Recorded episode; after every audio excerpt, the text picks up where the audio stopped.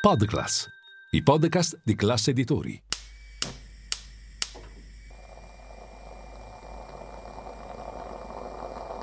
Buongiorno dal gruppo Classe Editori. Io sono Massimo Brugnone. Oggi è martedì 23 gennaio e queste sono notizie a colazione, quelle di cui hai bisogno per iniziare al meglio la tua giornata. La legge per il voto degli studenti fuori sede è bloccata in Senato e da quel che scrive Repubblica, quindi neanche le prossime elezioni europee segneranno il debutto al voto ai fuorisede in Italia. Poco importa che alle ultime elezioni politiche il primo partito sia stato l'astensionismo. Da una parte all'altra, le chiamate alle armi dei potenziali elettori, giovani in primis, non si erano fatte attendere, ma in pochissimi sembravano ricordare che 4,9 milioni di persone, cioè il 10% del corpo elettorale, sono state costrette a fare ritorno al proprio comune di residenza per poter votare. Al sopraggiungere delle elezioni, studenti e lavoratori fuori sede si ritrovano a dover compiere una scelta. Da un lato c'è la volontà di esercitare un diritto, quello del voto. Dall'altro, dice a Repubblica Silvia Mariottini, studentessa di giurisprudenza alla Sapienza e membro del comitato Voto dove vivo, sei costretto a mettere da parte tutti gli impegni della tua vita quotidiana, nel mio caso lo studio o le lezioni. C'è un'altra possibilità in realtà ed è quella di cambiare la residenza e spostarla nel luogo in cui effettivamente si vive, ma la maggior parte dei fuorisede non vuole prenderla in considerazione, da un lato perché probabilmente pensano di far ritorno al proprio luogo di origine, dall'altro forse anche in base a calcoli fiscali. Sta di fatto che durante le elezioni oltre 1,9 milioni di fuorisede impiegano più di 4 ore per tornare a casa propria, spesso a prezzi proibitivi. Eppure dopo anni di tentativi, a volte falliti per un pelo, la proposta di legge del comitato Voto dove vivo era riuscita ad approdare alla Camera grazie alla mediazione della deputata democratica Marianna Madia e, con un'accelerazione imprevista e inusuale, lo scorso 14 luglio si era arrivati all'approvazione. Peccato che da allora l'iter sia fermo al Senato e che, a partire dall'approvazione del Parlamento, il governo avrà poi 18 mesi di tempo per legiferare. Difficile dunque si arrivi in tempo per le elezioni europee.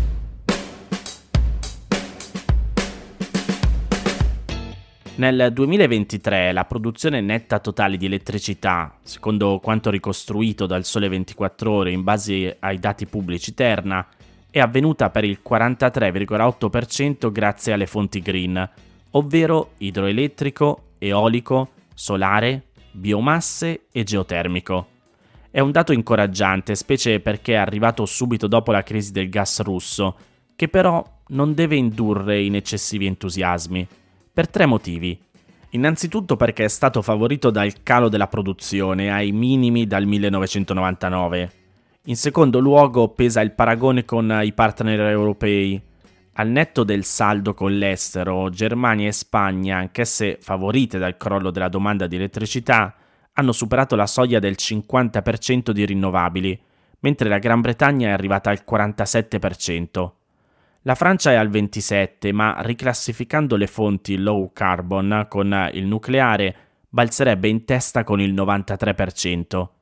Noi invece, come dicevamo prima, siamo poco sotto il 44%. Terzo punto. Allargando il confronto all'ultimo decennio, il confronto Italia-Europa è ancora più emblematico.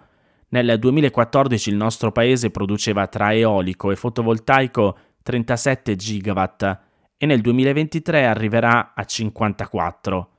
Nello stesso periodo la Francia ci ha superato passando da 24 a 68 gigawatt e la Gran Bretagna ha surclassato da 36 a 109. La Spagna è oltre i 100 gigawatt e la Germania domina con quasi 200.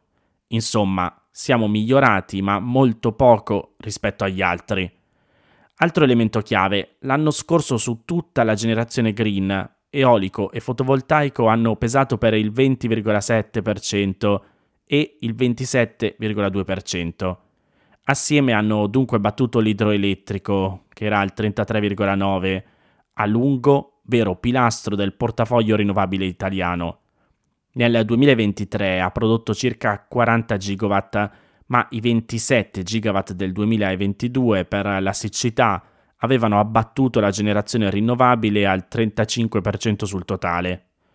Lo so, vi sto dando tanti numeri, però quello che emerge è che nel 2014 era stata sempre la performance super delle dighe a portare il dato complessivo al 43%, un numero che, seppur determinato da fattori eccezionali, è purtroppo vicino a sempre quella 43,8 con cui si è chiuso il 2023.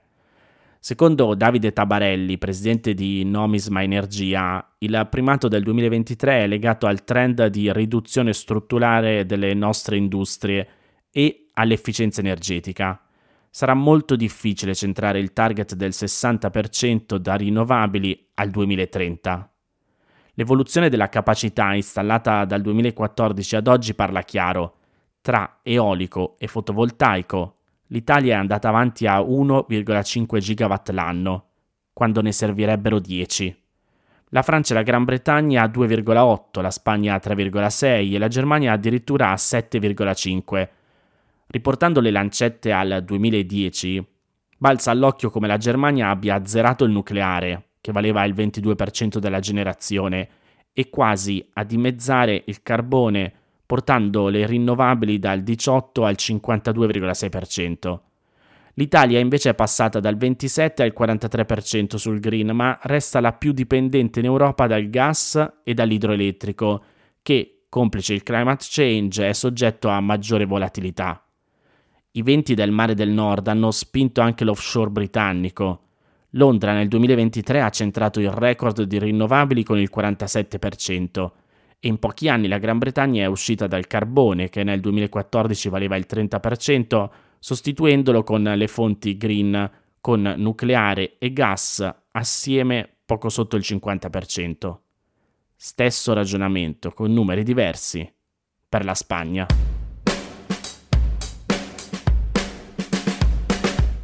In Italia il debito pubblico quale percentuale del PIL è tra i più elevati dell'Ocse e viste le forti pressioni sul bilancio all'orizzonte occorrono riforme fiscali e della spesa per contribuire a portare il debito su un percorso più prudente. Quelle che vi ho letto sono le parole riportate dall'ANSA e presenti nel rapporto economico sull'Italia pubblicato ieri dall'Ocse, secondo cui in assenza di variazioni delle politiche il rapporto debito-PIL andrà ad aumentare. Secondo l'Organizzazione per la cooperazione e lo sviluppo economico, per riportare il rapporto debito-PIL su un percorso più prudente, sostenere i costi futuri e rispettare le regole fiscali europee, sarà necessario un duraturo aggiustamento di bilancio. L'Ocse interviene anche in materia previdenziale. Riducendo la generosità delle pensioni per le famiglie a reddito più elevato, si potrebbe limitare l'incremento della spesa, mantenendo allo stesso tempo adeguati servizi pubblici e protezione sociale.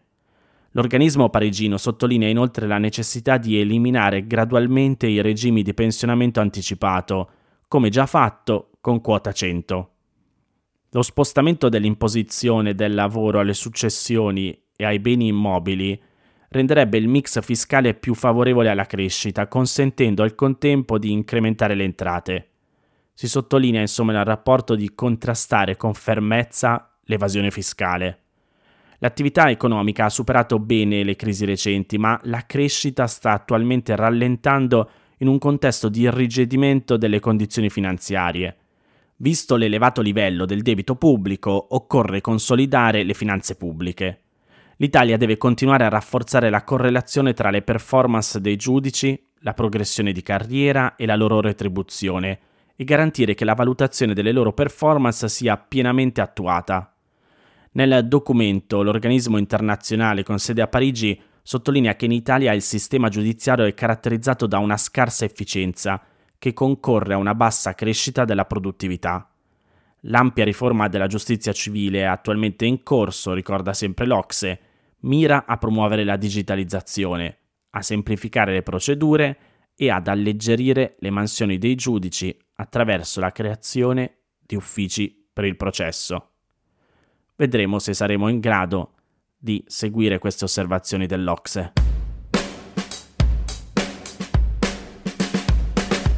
Queste erano le notizie a colazione di oggi. Se volete suggerirmi alcune notizie o mandarmi i vostri commenti su quelle trattate, potete scrivermi all'indirizzo notiziacolazione.it. Se volete rimanere aggiornati ci sono il canale Telegram e Whatsapp di Notizie a Colazione, li trovate nel sommario della puntata insieme al link per gli altri podcast del gruppo Classe Editori. Io vi aspetto domani per iniziare insieme una nuova giornata. Un saluto da Massimo Brugnone.